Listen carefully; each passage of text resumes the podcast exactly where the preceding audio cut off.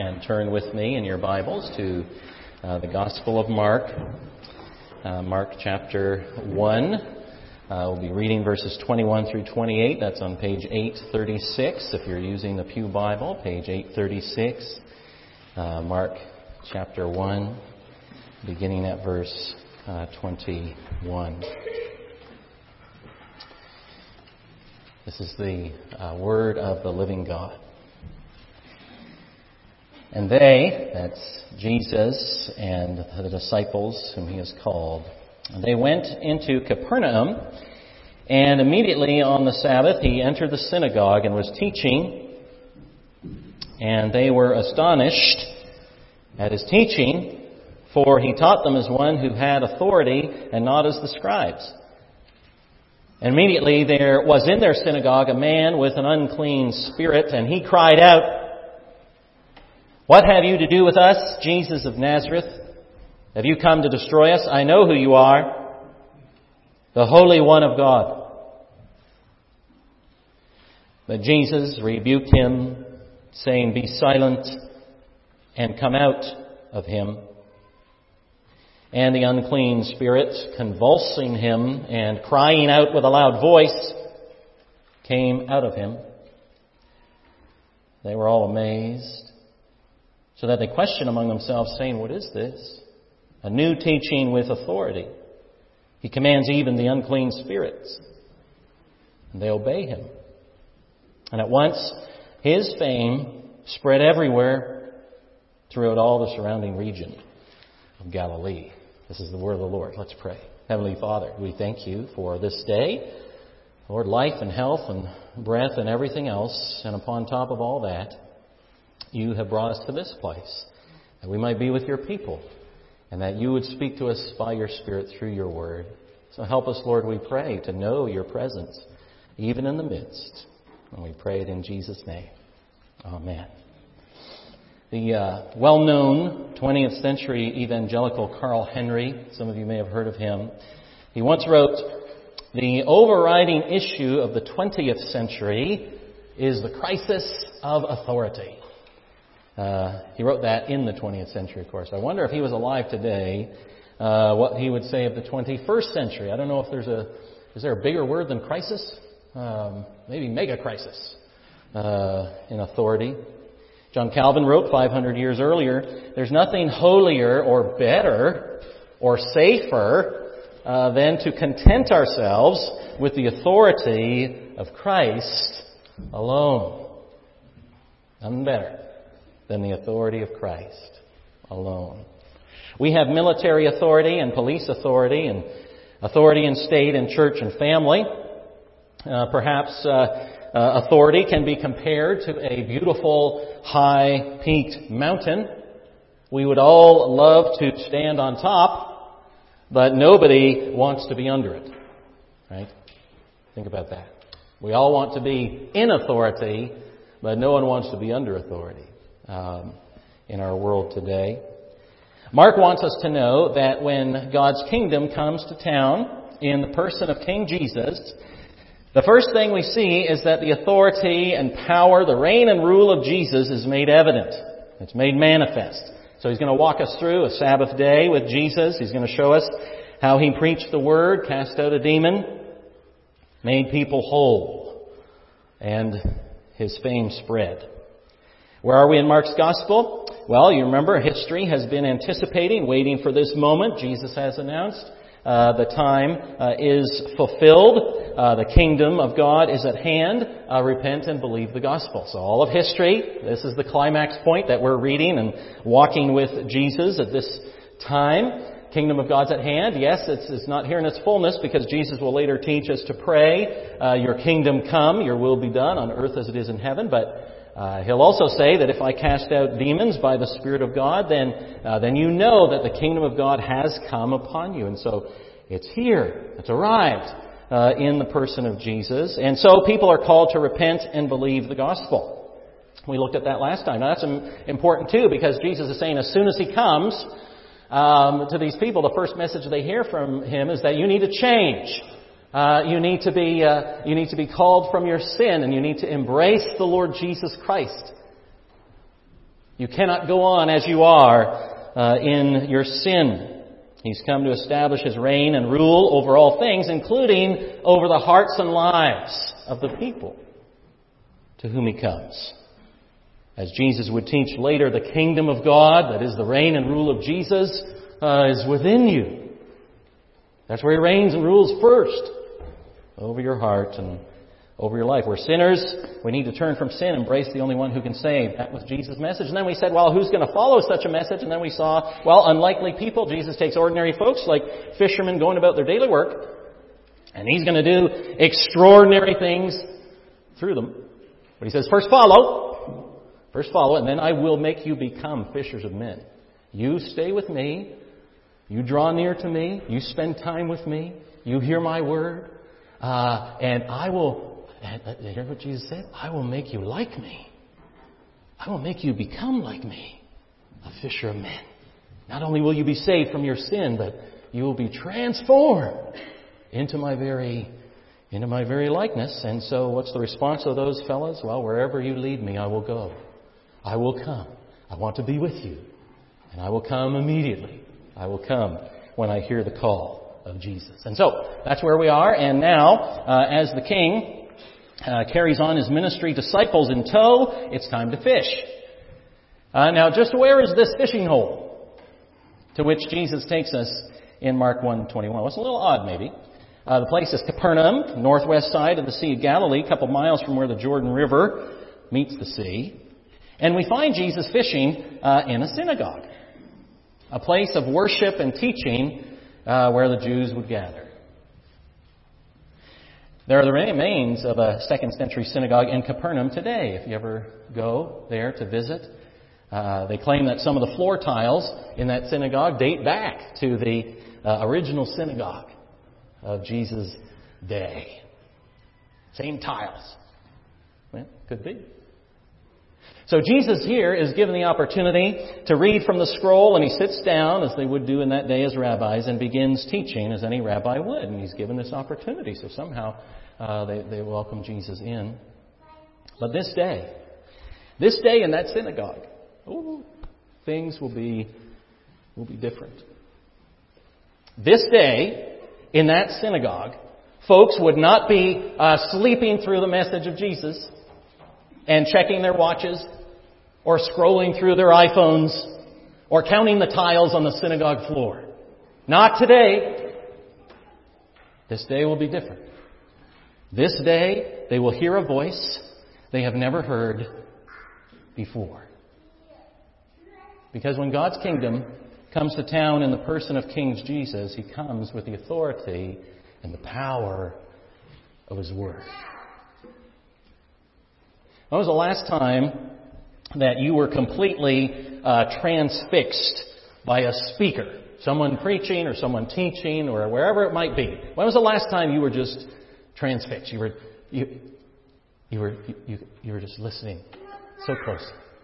Has that ever happened to you? I remember many years ago, maybe 20 or so, I can't remember exactly. I was at a Banner of Truth conference just over the, the border here in Pennsylvania. And I had the privilege to hear a talk given by Iain Murray, who was the one time assistant of Dr. Martyn Lloyd-Jones at Westminster Chapel in England. And he was speaking on the um, relationship of George Whitefield and John Wesley. So something from church history. Now you would think that a talk about church history would put you to sleep. well, of course, he was, he was drawn on all sorts of Bible passages, the passages they preach, their relationship, and their desire for the glory of God. And he, and he wove the story of these two men together, highlighting the work of God in their lives. And the thing was, so he spoke for about an hour. And then he said something like this, well, my time is up. Um, I really need to stop. And then there was a voice, I was sitting in the back, there was a voice somewhere in the front of the auditorium softly just said, uh, go on. And then in the, and then where I was sitting, someone else said, go on. And then someone down in the down, down on the other side say, "Go on." And then and then everybody would say, "Go on." I've never, and he went on. I've never, I don't think I've ever had that experience since.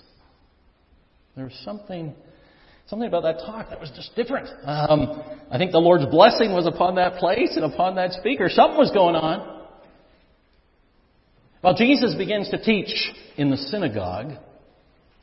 Often throughout the Gospels, this is where we'll find Jesus, later the Apostle Paul, bringing the message of the Gospel to the covenant people of God. That is, those who already had the promises, they had the covenants, and they were awaiting the coming of the Messiah. They go there first, first to the Jew. And we already been told what his message would have been. Times fulfilled, kingdoms at hand, repent and believe in the gospel. And as he teaches, this is what we read happen in verse 22. And they were astonished at his teaching, for he taught them as one who had authority and not as the scribes. They were astonished at his teaching. It doesn't quite cover it, that word astonished. Uh, you might have a translation that they were amazed at his teaching. The word that's hard to translate can be translated in a lot of ways. Literally, the word means to be struck, to be struck with panic or shock. Uh, uh, kind of like being hit in the stomach. Thunderstruck, you could translate it. Dumbfounded. Uh, actually means to lose your sense of self-possession. That is, out of your senses. Just this is not a warm, fuzzy feeling they had. This has a bit of fear, a bit of alarm to it. Now, why? Why this response to the teaching of Jesus? Well, we could certainly imagine some possibilities. We know the rest of the gospel story. We know, for instance, Jesus is set apart from the scribes. Jesus comes speaking the truth. While the scribes, experts in the law, often Pharisees, we know from the Sermon on the Mount, for instance, they would often misinterpret God's law. Um, Jesus spoke the truth. Jesus uh, spoke about matters of eternity and life and death. Eternal matters. While the scribes, we know, often would speak about things that were more, were more trivial. Uh, we know Jesus used lots of illustrations. He'd use parables. He'd speak in, in plain language. Perhaps the scribes, you know, were maybe a little dry and, and difficult to understand and in comparison. We know Jesus speaks out of love for his hearers, seeking their good, while we know from the Gospels the scribes would often seem to be unconcerned and more condemning of their hearers. We know that Jesus spoke to the heart and conscience of people, while the scribes were concerned with looking good and externals. So all those things are true of what set Jesus apart from the scribes. But Mark Mark gives us the specific reason folks were so astonished by Jesus. Mark says this he, he taught them, he taught them as one who had authority and not as the scribes. Now, the fact is, the scribes uh, would quote each other. They'd quote other rabbis uh, to buttress uh, their teaching um, finding numerous authorities to undergird what they were saying. So they'd say, uh, uh, "Here's the teaching. Rabbi so and so says this. Rabbi so and so says this. Rabbi so and so says this," and they would they would buttress the teaching that way with other authorities. Jesus would speak like this. Uh, we find out, for instance, in the Sermon on the Mount, "You've heard that it was said, but I say to you, I say to you." Jesus himself we can think about it this way. It's like reading a book. You might pick up a book you want to read for, to encourage your, your spiritual walk and you open the book and like half the page is footnotes. You know, that was the scribes. Uh, a book that they'd say stuff, but, but it was all, there's all sorts of footnotes. You open the book of Jesus' sermon, no footnotes. He's not quoting anybody. He speaks with authority. He preached God's word, clear and simple. The Puritans would speak of preaching the plain style, which simply meant letting the scripture speak for itself and a preacher or teacher getting out of the way. His message came straight from the mind and heart of the Father.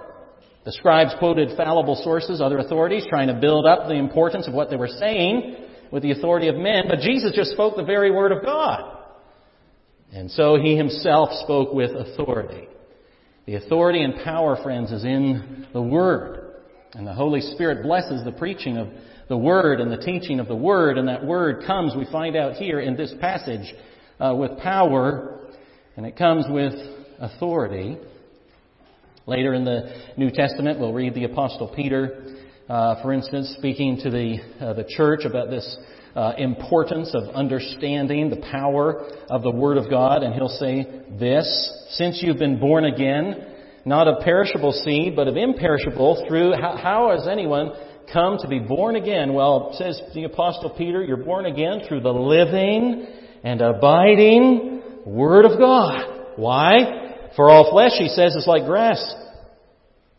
All its glory like the flower of grass. The grass withers, the flower falls, but the word of the Lord remains forever. Men, come and go. Their words, ideas, opinions, come and go. But the word is eternal in the heavens. And we have new life through the word. The word's living and abiding. Authority and power in the word of God, not in the words of men.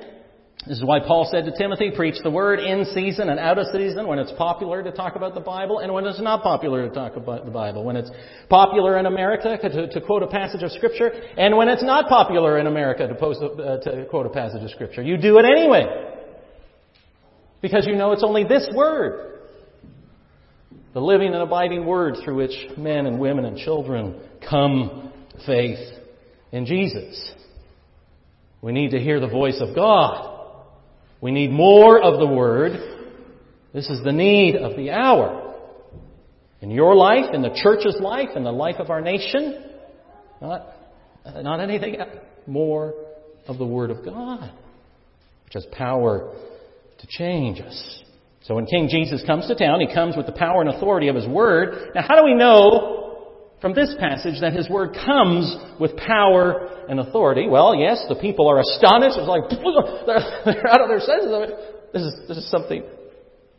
But also, no sooner is the authoritative word of Jesus proclaimed than something else happens.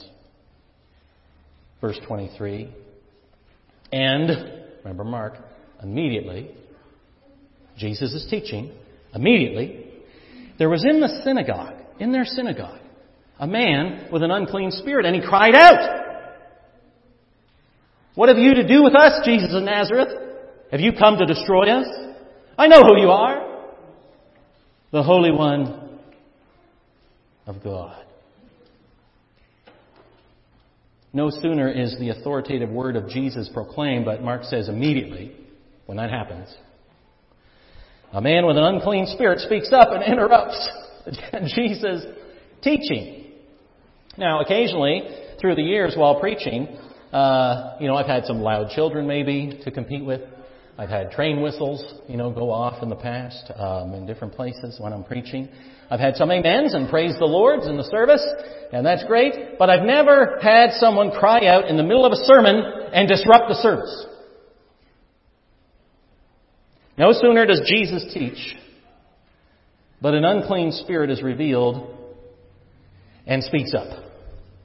Why? Because, friends, the presence of Jesus arouses, in the Bible, the presence of Jesus arouses the powers of darkness. And the authoritative word of Jesus arouses a rebellious heart. I don't know if you've been doing spring cleaning. We have at our house, gardening. We've been moving rocks around in the backyard, cleaning up flower beds. What happens when you pick up a, a rock uh, that's maybe been sitting in that bed for a long time and uh, nice Saturday, uh, beautiful sunny morning, you pick up that rock and you look underneath and immediately what happens? You've got, you've got critters scurrying, scurrying out of the light because the light exposes the darkness. And Jesus comes, and immediately, the Bible says, this unclean spirit speaks up. Now, you may remember Satan was rebuked, really only a few verses later in Mark, or, or earlier in Mark 1. Satan was rebuked, defeated by Jesus in the wilderness. Oh, but he's still prowling around, we find out seeking to create havoc and bondage and destruction. But the very presence and appearance of Jesus, like a great light, exposes what lies hidden in the darkness. In the synagogue that day, there was a man, presumably participating in the acts of worship and study like all the rest, gathered in that place, looking like all the rest. Nothing in particular to cause this man to stand out in the crowd or, or be identified as anyone unusual. And yet the Bible says he was a man with an unclean spirit. He was a man, in other words, in bondage. He was a man in need. He was a man needing rescue. He was there, looking like, like all the rest. Actually, the Bible says, uh, you know, it says our translation with an unclean spirit, and actually it could be translated actually in a spirit, in an unclean one, not in Christ, not in the Holy Spirit, but in an unclean spirit, and that unclean spirit was in him. Luke will speak of an unclean demon. And this unclean spirit, we're told, uses the man's vocal organs. He cries out. It means a deep, terrible cry, a shout. And he's not crying out in faith, but he's crying out in fear and in antagonism. And he says to Jesus, what with reference to us and what with reference to you? In other words, what do you have to do with us? Us. It's not only this particular unclean spirit, but this unclean spirit knows that, that if Jesus has come, uh, there's ramifications for all unclean spirits. That is, what do, what do you have to do with us? Jesus of Nazareth, he says, the Holy One of God. I know who you are. The Holy One of God. Isn't that amazing to you? This unclean spirit recognizes and acknowledges the deity of the Messiah in Jesus. You are the Son of God. You're the Holy One of God. Later in Mark, Jesus will encounter a man among the tombs oppressed by demons. He'll identify Jesus as the Son of the Most High God, the Son of God. Here it is, the Holy One of God. This should amaze you. James 2:19 tells us that even the demons believe. They know God is real and they shudder at the thought. They know it. He is, you see? And they know it. But doesn't that strike you as strange? This man identifies the Messiah. Now, this year is the uh, this year is the hundredth anniversary of the publication in 1923 of J. Gresham Machen's Christianity and Liberalism, a man the Lord used uh, in uh, bringing the Orthodox Presbyterian Church into existence. When he wrote that book 100 years ago, Christianity and Liberalism, he argued that liberalism is not a form of Christianity, uh, but um, another religion altogether. That is, that those who call themselves churches today but deny, here's the thing, those that call themselves churches today uh, but deny the person and work and glory of Jesus and the authority of His Word, are they're not, a, they're not like a Christian option for you. They're not Christianity light. They're not Christianity for the intellectually aware. They're not Christianity for the friendlier or more inclusive kind of Christian. They are no Christianity at all. When they deny the power, the glory, the personhood of Jesus and His Word. And here's the proof. The demons, we could say, the demons are, are more conservative than the liberals. We can say that. Why? Because the Bible says the demons know who Jesus is. They don't love him. They don't serve him, but they know. By the way, what's an unclean spirit doing in the place of worship? That's kind of odd, isn't it? I mean, why would, why would Jesus go with the gospel first to the place where people are already ostensibly gathered to worship God? Wolves will arise among you, Paul told the church. Here's the thing, friends. No one would have known that this man had an unclean spirit within him, holding him in bondage, until Jesus came into the midst. No one would have known unless the authoritative and powerful word of Jesus had come. Apparently, this man with an unclean spirit had not been revealed before. I mean, the scribes were toiling away, doing their work. But this man apparently was quite at home in the synagogue under their ministry, never disturbed, never challenged, never in need to respond. As long as he was dealing with simply an external conformity, showing up at synagogue, no one knew what lay beneath his heart until Jesus comes by his word. Superficial religion, oh, it was just fine for him. He'd be in his place. A comfortable service where no one asks much of him, no demands upon his life, no hard accountability to God. Oh, all was quiet. But when the light comes and exposes what is hidden, and Mark says immediately, this unclean spirit comes to light. Well, friends, this is what was told of Jesus at his birth. He would cause, remember? He was, he would cause the rising and falling of many in Israel and Remember?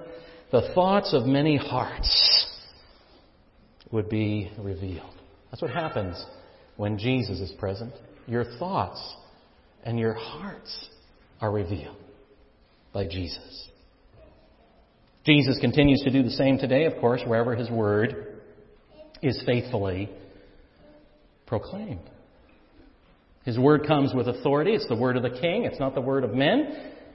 The question is, do we recognize it as such? Do you hear the voice of the king when you hear the word of God? Or is it just another word? When you read the scripture yourself or with your children or in worship, do you understand it comes from the Holy One of God? Many years ago, when I was in another denomination, I remember uh, where the speaker was lecturing about the fact that uh, in the denomination in which I was a part, uh, he was saying, you know, preaching had become passe. Nobody wants to come and hear the preaching of the word anymore. It's not relevant to our modern day. How do you expect people to come? And he made a big point that, that Jesus taught without authority. And uh, he was going on about this and saying that our, our preaching should be without authority and more conversational. And so so someone raised their hand in that meeting and, and said, well, wait a minute, that, that passage you're talking about, doesn't it say, not that Jesus taught without authority, but doesn't it say that they were astonished because he taught with authority? and he had it completely backward. You see, the word of the king uh, is not the same as the word of the janitor. The word of your parents is not the same as the word of your neighbor. It comes to you with the authority of the King. And friends, wherever God's truth is upheld today, wherever God's people faithfully teach and preach that word, wherever you go forth and share a scripture or uplift Christ and exalt Him uh, in our world today, uh, and the evils of sin and immorality and disobedience to Christ uh, are made clear, the evil one will not go silently. We can be certain that if we faithfully, persistently, unashamedly hold up the word of Christ on marriage, sexuality, the image of God, male and female, Christian living, covenant faithfulness, one Savior, one Lord, one way, the light, will always expose the darkness, first of all in our own hearts, and then in the hearts of others. Quickly now, when the kingdom of God comes to town in the person of King Jesus. He comes with the authority of his word, and he comes to set free those who are in bondage.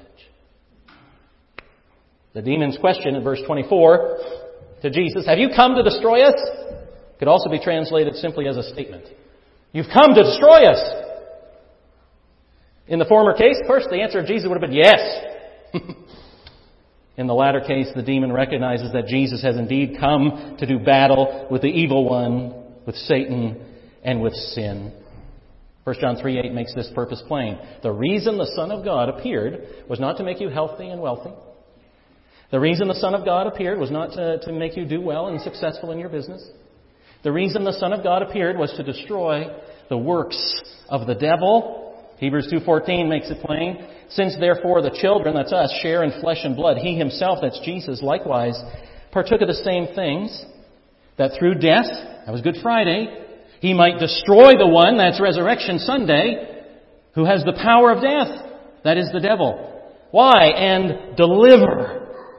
Deliver. Rescue. All those who through fear of death were subject to lifelong slavery, you see. That's why there's Good Friday. That's why there's Resurrection Day. Because Jesus comes, and He comes to set free those who are in bondage. Who's in bondage? Well, the Bible says we all are. We are either, Romans says, we are either slaves to sin or we are slaves to Christ. That is, we are either servants of sin that leads to death or we are servants of righteousness, the Lord Jesus Christ Himself, which leads to life. Jesus comes to set people free. Whatever has captured your heart and devotion and love apart from Jesus and has its grip and talons into your heart and mind and life, know today that Jesus comes in order to set you free from that. Whether it's bondage to yourself, living for yourself, only thinking about yourself, whether it's in bondage to, to other sin, whether it's bondage to the opinions of men, whether there's an unclean spirit, whether there's a there's an, there's an evil word that somehow has lodged its uh, way into your life and you're following not the ways of God but the ways of men. Whatever it is that, that has captured your love and heart, apart from Jesus, Jesus comes, this passage says, to set you free. This is a wonderful thing.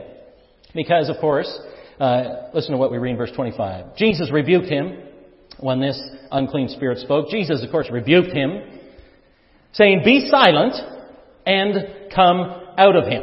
Be silent could be translated be muzzled. That's how it's translated elsewhere in the scripture. It means simply to make speechless. It's much stronger than be quiet. The Bible talks about Jesus muzzling the Sadducees. Later in Mark, out on the sea, the wind and the waves are terrifying the disciples, and the Bible says Jesus will muzzle the storm. Cease. Be muzzled. Be silent. So Jesus, Jesus does show his power and authority. And if Jesus simply wanted to demonstrate his authority so that there would be no question as to who was Almighty, he could have stopped with be silent. You gotta stop right there. Just be silent. And Jesus could have carried on his teaching. If he was only concerned that they would know that his word comes with authority and power, he could have stopped right there. But also to demonstrate his love for sinners and his plan and purpose to set those in bondage free. He says, Be silent and come out. It's a, it's a sharp command to be obeyed at once. And the unclean spirit obeys. He's come, friends, to destroy the works of the devil, which means the silencing of Satan and the setting free of those in bondage. Verse 27, that unclean spirit comes out and they were all amazed. So that they question among themselves, saying, What is this?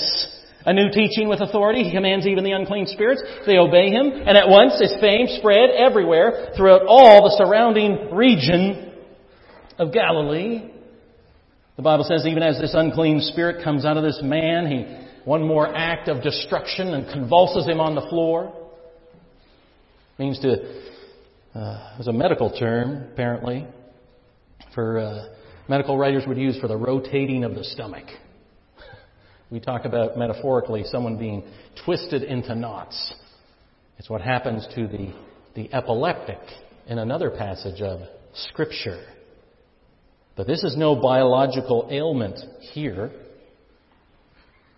This is an unclean spirit who's commanded to Jesus to come out of that man.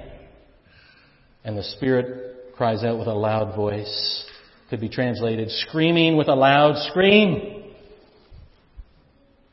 But he has to obey. Comes out in obedience to Jesus. And then, the unclean spirit comes out. The Bible doesn't give us all the details here, but they were all amazed because that, that man would have would have would have would have stood up, and uh, with a congregation of worshippers looking on, they see this man rise. He's now made whole. He's set free by the power of Jesus. And we say, well, hold on here. Why was this man made free? Why did Jesus make this man free? Did this man somehow stand out to Jesus because of his good works? Or his impeccable moral resume? No. He was a man in need. He was a man in bondage. He was a man helpless to save himself. And Jesus comes to him in mercy and grace, sets his love and care upon him, and sets him free. One word from Jesus. Remember the centurion? Jesus just say the word, my servant will be healed. I know it will be so. You need only speak.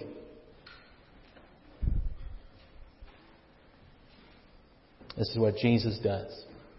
Satan, all his hosts are under the sovereign authority and power of the Lord Jesus Christ, the King of Kings and the Lord of Lords. So what's happening here in Mark 1?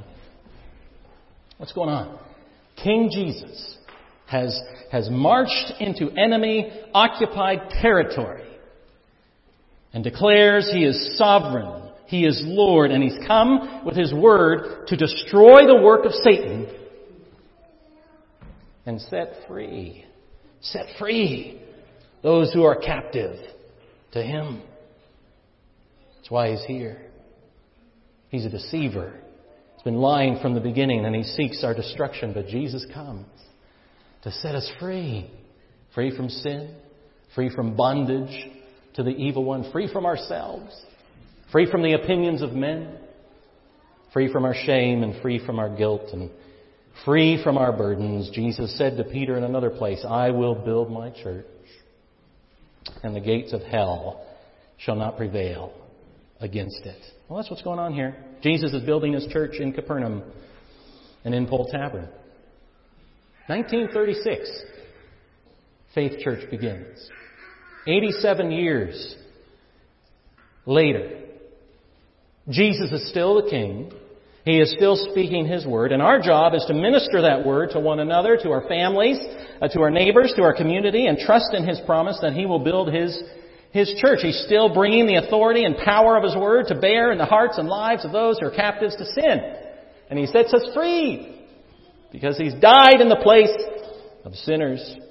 God demonstrates His own love towards us in this, that while we were still sinners or in bondage, Christ died for us. What's the response to this amazing word and authority and power of Jesus? Well, the Bible simply tells us, and here's Mark again, at once, immediately. His fame, you see, his fame spread everywhere throughout all the surrounding region of Galilee. It means a report. It means the report of Jesus. The report of what happened when Jesus came to their town came into their synagogue, the report of what he had said, uh, the report of the man who'd been set free.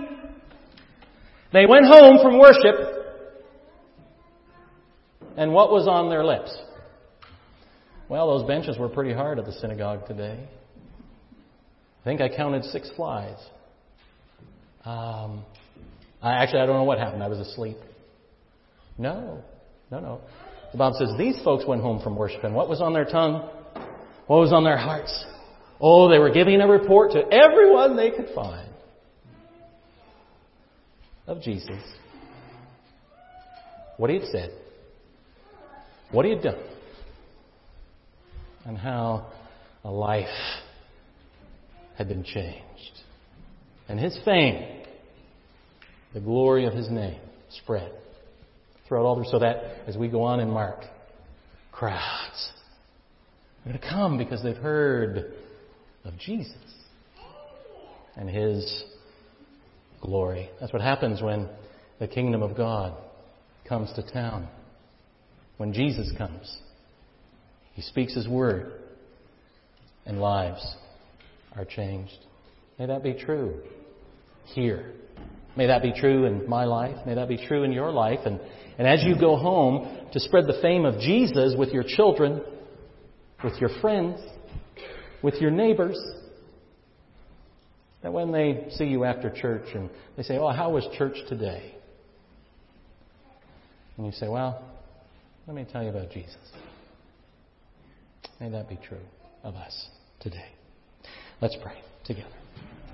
Oh, Heavenly Father, oh, we long to see and hear more of Jesus. We thank you for your word and we thank you, Lord, for your grace that Jesus came to that town and that synagogue and to that man who came that day to worship, to be with the other folks from the synagogue, not knowing that that was the day that Jesus would meet with him. Not knowing that that was the day uh, that the word of Jesus would come and penetrate and set him free. Oh Lord, how we pray that, that that would be true of us, that we would be those who know that we've been set free for, through the powerful word and life and death and resurrection of Jesus. And share that with all those we meet as we leave. That the fame and glory and name of Jesus would be spread in Salem County and Gloucester County and Cumberland County, but that it would first be spread in our very own home. And that our children and grandchildren, our mom and dad, and our aunts and uncles would be the first to hear of the fame of this Jesus who has set us free, that others might be set free as well. And we pray it in Jesus' name. Amen.